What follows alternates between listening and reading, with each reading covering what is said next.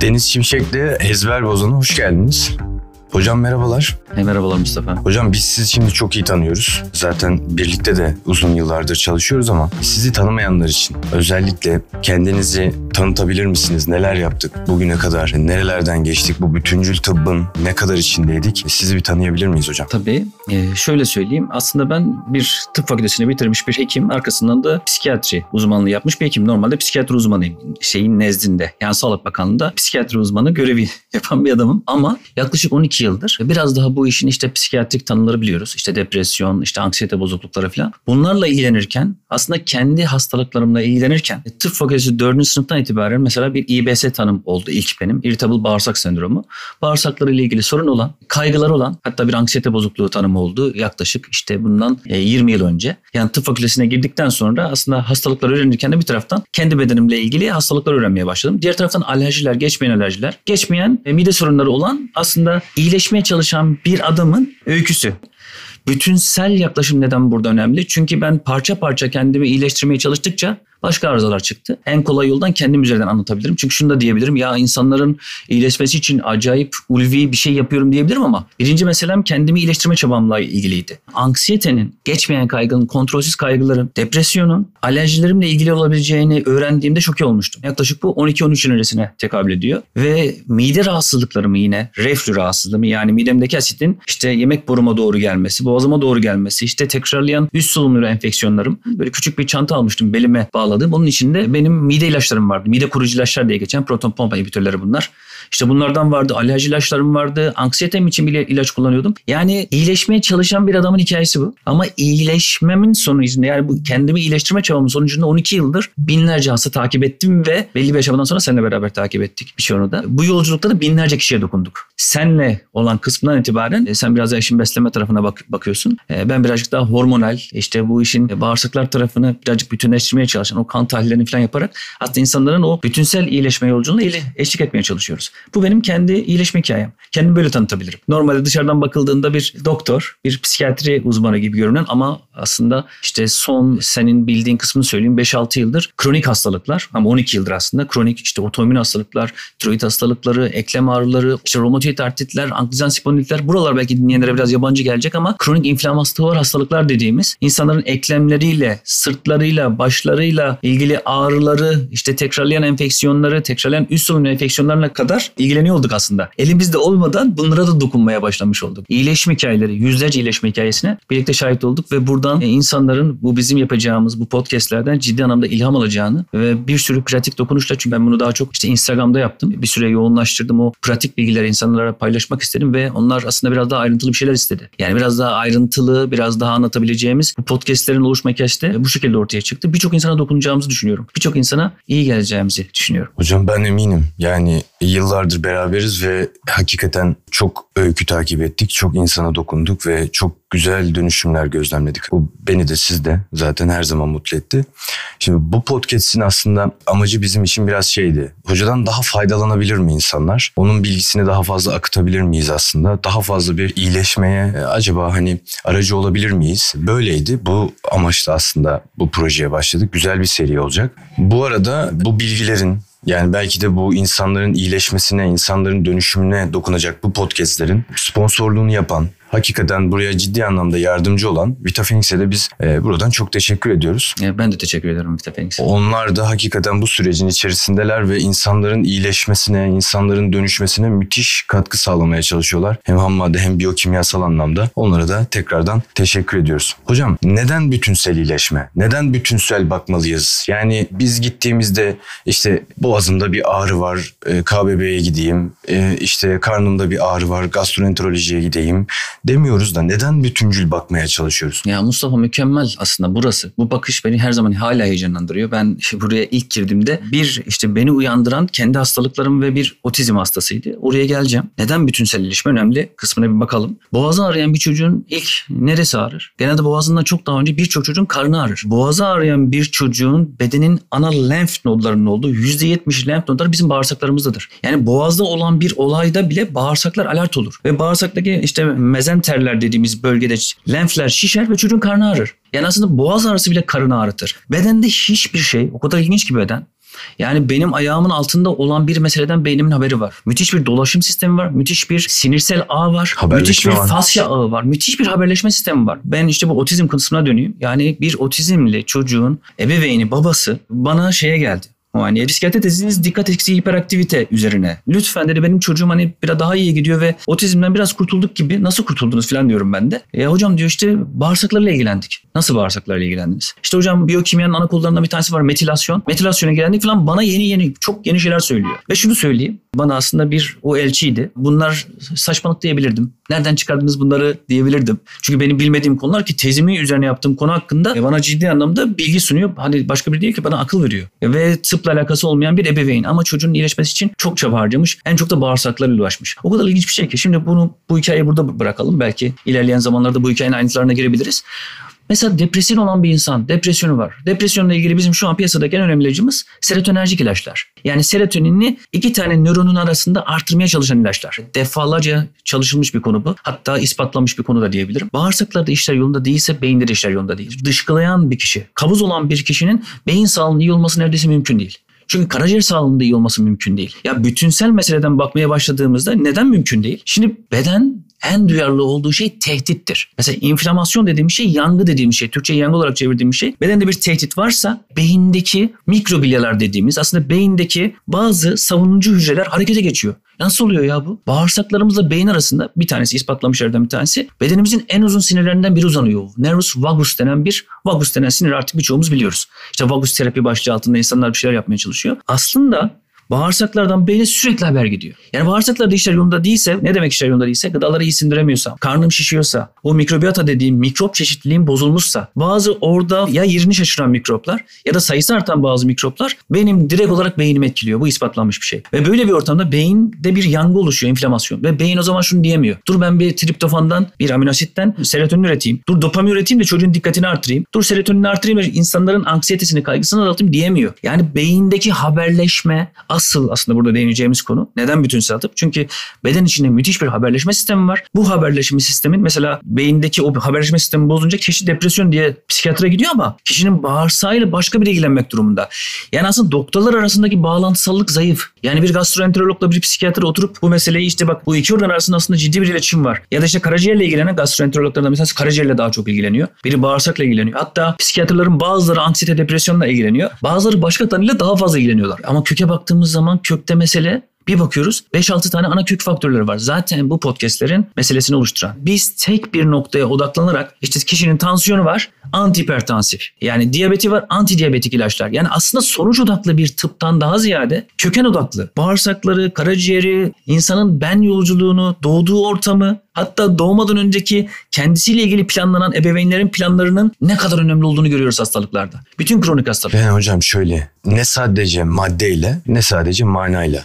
Yani ikisinin birleşimi bir e, aslında uygulama yapmaya çalışıyoruz doğru mu? Çok güzel bir yaklaşım. Çünkü madde mana meselesi mana daha derin bir şey. Çünkü maddede biz şunu görüyoruz. Gördüğümüze inanıyoruz sadece. Bir tanı var ve biz gidiyoruz doktora. Doktor bize bir tanı koysun. E, tek derdimiz var. Hani annemize babamıza yaramızı göstereceğiz. Annemize diyecek ki bir şey olmaz. Ya da ona ben bir merhem vereyim diyecek. Aslında doktor aynı zamanda bir anne baba gibidir. Gittiğimiz zaman ona sığınırız. Koya, gözünün içine bakarız. Yani acaba kötü bir şey mi söyleyecek? Acaba geçici bir şey mi bu? Biz onun aslında o sığındığımız liman içerisinde doktor bir tanı koyar. Aslında kişi bir rahatlama sağlar. Oysa her hastalık bir habercidir. Hastalık bizim üzerine kapatacağımız bir şey değildir. Buramızdan yani kolumuzdan, alnımızdan bir sivilce çıkar. Düzenli sivilce çıkıyor mesela. Bunun bile kök faktörleri vardır. Mesela akne dediğimiz şeyin. Ana sebeplerinden bir tanesi yüzümden çıkan insülin direncidir mesela. Ama birini dermatoloji takip ediyor. Bir tanesi daha endokrin konusu gibi. Ve biz gerçekte bedene baktığımızda bedenin hem bir maddesel bir alışverişi var. Hücre düzeyinde bir alışverişi var çünkü. Yani bedenimizdeki hücrelerin, beynimizdeki işte sinir ağlarının, nöronların birbiriyle bir haberleşme sistemi var. Ve bu haberleşme sistemini biz aslında baz alıyoruz. Ve bunu duygularımız çok etkiliyor. Bunu yaşantımız çok etkiliyor. Bunu maruz kaldığımız ilişkilerimizdeki işte üretken olmayan, daha değersiz, daha yetersiz bunları da konuşacağız zaten. Bu ilişkilerde daha kolay hasta olabiliyoruz. Hocam hekimlik anlayışından bahsediyoruz hep. Hekim olmaktan. Biz çok hastayı da kullanmıyoruz. Bizim için hasta demek iyileşmeyi arayan kişinin aslında bu tıptaki adı gibi oluyor. Birazcık daha hekim onun yanında yolcu mu oluyor hocam? Bu bütüncül tıpta da bunu mu yapmaya çalışıyoruz aslında? Birazcık daha böyle yol arkadaşı gibi mi devam ediyoruz? Yani güzel aslında bu hiyerarşik bir tanımlama. Çünkü doktor dediğimiz zaman masanın bu tarafında oturan ve tanı koyan okumuş kişi tanı koyan yani konuları bilen tamamen hakim olduğuna inandığımız. Çünkü bu bizim arzumuz, bu bizim idealimiz. Karşımıza gittiğimiz doktor biz gideceğiz, bize bakacak, inceleyecek hatta bir de kanımıza bakacak. Bazen idrarımıza bakacak ve en bulunmamışları söyleyecek. Gerçekte böyle bir şey yok. Aslında doktor da iyileşmeye çalışandır. Doktor demeyin hekim diyelim. Çünkü doktor biraz daha bir bize bir mesleki bir kimlik verilen kimlik ama asıl hekim kendisi de iyileşme yolculuğunda olan insan. Ben kendim hep öyle diyorum. İyileştin mi sen? Hayır. İyileşen insan var mı? O kısmını bilmiyorum mesela. Ama biz yanımıza gelen, bize sığınmış, bize yarasını göstermeyi cesaret eden insanlar. Çünkü hasta yarasını göstermeye cesaret edendir. Yani açıklayamadığı bir durumu görünür hale geldikten sonra aslında biz asla hastalıklar değil onun arkasındaki tüm süreçleri merak eder oraya irdelemeye çalışırız. Ama ne zaman insanlar yaralarını daha da açar, yaranın arkasındakini daha açar hale gelir? Güvenli limanlarda, şefkatli ortamlarda. Güven duyduğu, yakınlık duyduğu, iyi hissettiği yoksa savunmaya geçer insan. Biz parmak sallayarak işin bu tarafından işte doktor ben doktorum bunları kullanmazsam bak başına bu gelir. Aslında bizim yargılayıcı ebeveyn parçamız. Yani yargılayan ebeveynler varsa zaten bu tarz e, sağlık çalışanlarıyla karşılaşma olasılığımız daha da artıyor. Yani bir şefkatli, güven duyduğumuz bir ortamda iyileşme olasılığımız çok daha artıyor. Hocam ben hep şeyi takip ediyorum. Bir taraftan madden bütünsellik, bir de bu madden bütünsellik dediğimiz şeyde de mesela bağırsakla uğraşıyoruz, biyokimyasıyla uğraşıyoruz insanların ama günün sonunda ruhsal sisteme dokunmadan nüksediyor. Yani o belki somatik yakınmalar olabilir, belki hastalık diyebiliriz ona. Belki bedenin bizimle kurduğu iletişim diyorsunuz hep ona. Ama sürekli nüksediyor. Yani geriye dönüş kaçınılmaz oluyor belki de. Bununla alakalı hocam ne düşünüyoruz? Yani bütünselliği sadece maddede değil de ruhsal sistemi de hep katarak devam etmeli miyiz yani? Belki de bizi ayrıcalık kılan yani bizim ekip şimdi bir birim ekibimiz var bizim. 30 kişiyiz biz. Bu 30 kişiden 20 tanesi bütüncül psikoterapist. Psikoterapist olarak da ayrı bir alanda çalışan. Psikoterapinin bir sürü çeşidi var. Ama ekip biraz daha bütüncül psikoterapist. Yani aslında bizim neyle uğraştığımız burada çok açık. Çünkü şu mesela şimdi biraz daha tıp gelişti. Ben kök tıbbına bakıyorum. Fonksiyonel tıp yapıyorum diyen arkadaşların çoğu psikolojiye çok uzaklar. insan psikolojisine. Yani nefes, meditasyon bunlar çok değerli. Bunları önermekten çok öteye gidemiyorlar. Bizim sistemde ben yani şu ana kadar kendi yolculuğumda, kendi iyileşme çabam, e, danışanlara işte birazcık daha yol gösterme çabam içerisinde ana nokta burasıdır. Çünkü ben bunu yıllardır anlatıyorum. Eğitimlerden anlattım. Doktor eğitimleri, eczacı eğitimleri. Bunlardan anlattım. Kurumsal eğitimlerden anlattım. Yani vitaminler, mineraller çok önemli evet. Ama ruha dokunmayan bir şey hep eksik kalacak. Şöyle düşünelim. Çok basit burayla ilgili bir örnek vereyim. Bizim bedenimizde bir sistem var. Belki bazı yerlerden de duymuş olabilirsiniz. Savaş ya da kaç sistemi. Otonom sinir sistemi bedenin önemli düzenleyicilerden bir tanesidir tehdit algısı olduğunda beden kendini korumak için belki insanoğlunun bugüne kadar gelebilmesindeki ana şeylerden bir tanesi bu otonom sinir sisteminin savaş ya da kaç sistemidir. Sempatik sinir sistemi diyoruz biz buna. Yani bizim bir tehdit algısı gördüğümüzde üzerimize gelen bir araç gördük. Son anda atlatan bir şey bizi sempatik sinir sistemidir. Tehdit algısı varlığında biz hemen harekete geçer kaçarız ve tehdit algısı varlığında beden hormon üretemez, enzim üretemez. Beden yeni bir şey üretemez.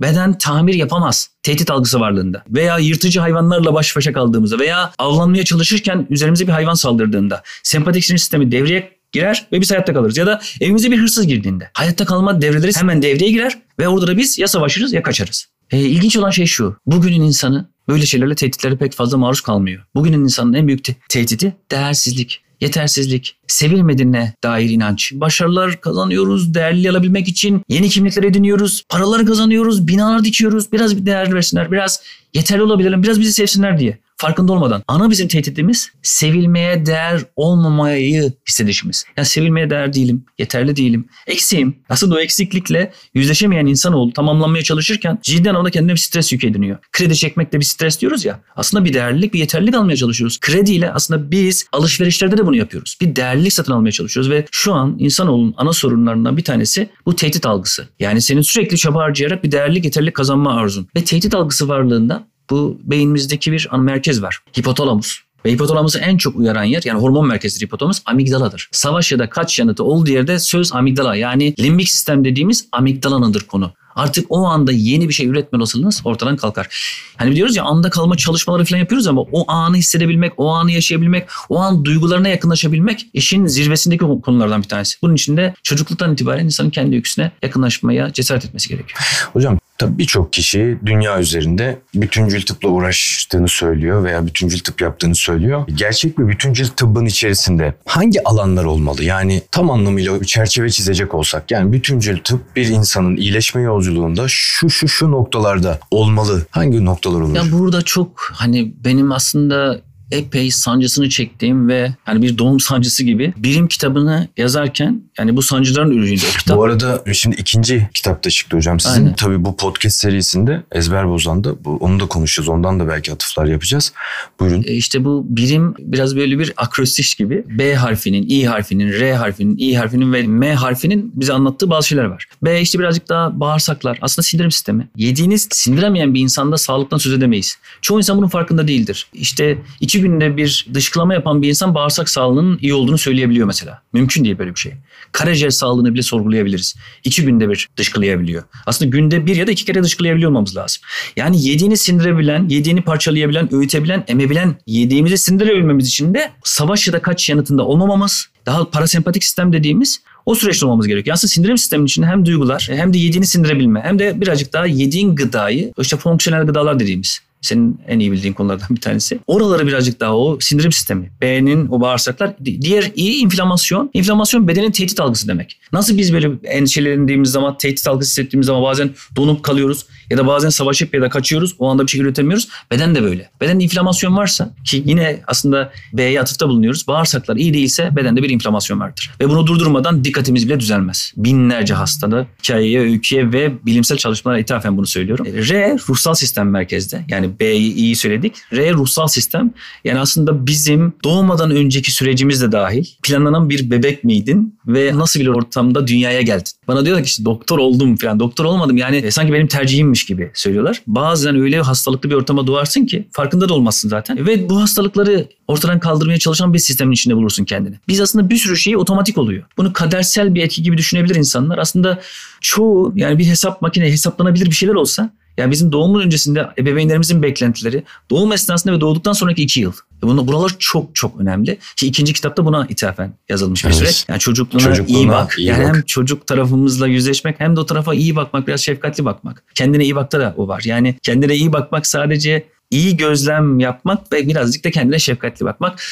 R'yi söyledik ruhsal sistem. Diğeri insülin direnci yani bir hormonal dengenin sağlanması, kan şekeri dengesi ve hormonal denge. En sondaki M de aslında bir biyokimyasal sistemi, o kanda baktığımız vitaminler, mineraller, metilasyon denen bir şeyin kısaltılması. Yani o kitapta bu aslında ana faktörleri Hocam ilk, bahsediyorum. ilk kitabınızda zaten direkt birimdi. Ee, orada biraz daha kendi öykünüzü ve biraz daha biyokimyayı aslında beslenmeyi anlattığınız bir kitaptı. İkinci kitap biraz daha ruhsal sistem odaklı bir kitaptı. E, çocukluğuna iyi bak. Aslında orada söylediğiniz gibi yani hani e, kendine iyi bak belki de çocukluğuna iyi baktan başlıyor demeye çalışıyorsunuz. Ben biraz tabii yani kitabı da okuyunca onu anlamaya çalışıyorum. Yani çünkü bugünkü yolculuğunu o günden anlamaya çalış diyorsunuz. Çok anlamlı. Çok ben de çok beğendim bu arada yazıldıktan sonra okudum ben de yani hani onun içerisinde görmemiştim. Çok da beğendim. Elinize sağlık hocam. Teşekkür ederim. Hocam yine bilgiyi ne hakikaten cömertçe insanların kullanımına da sundunuz her zaman yaptığınız gibi. Bu anlamda da ben kendi adıma da çok teşekkür ediyorum. Bir sonraki Ezber Bozan'da, bir sonraki podcastimizde görüşmek üzere diyorum. Ya ben de çok teşekkür ederim Mustafa. Çok sağ ol.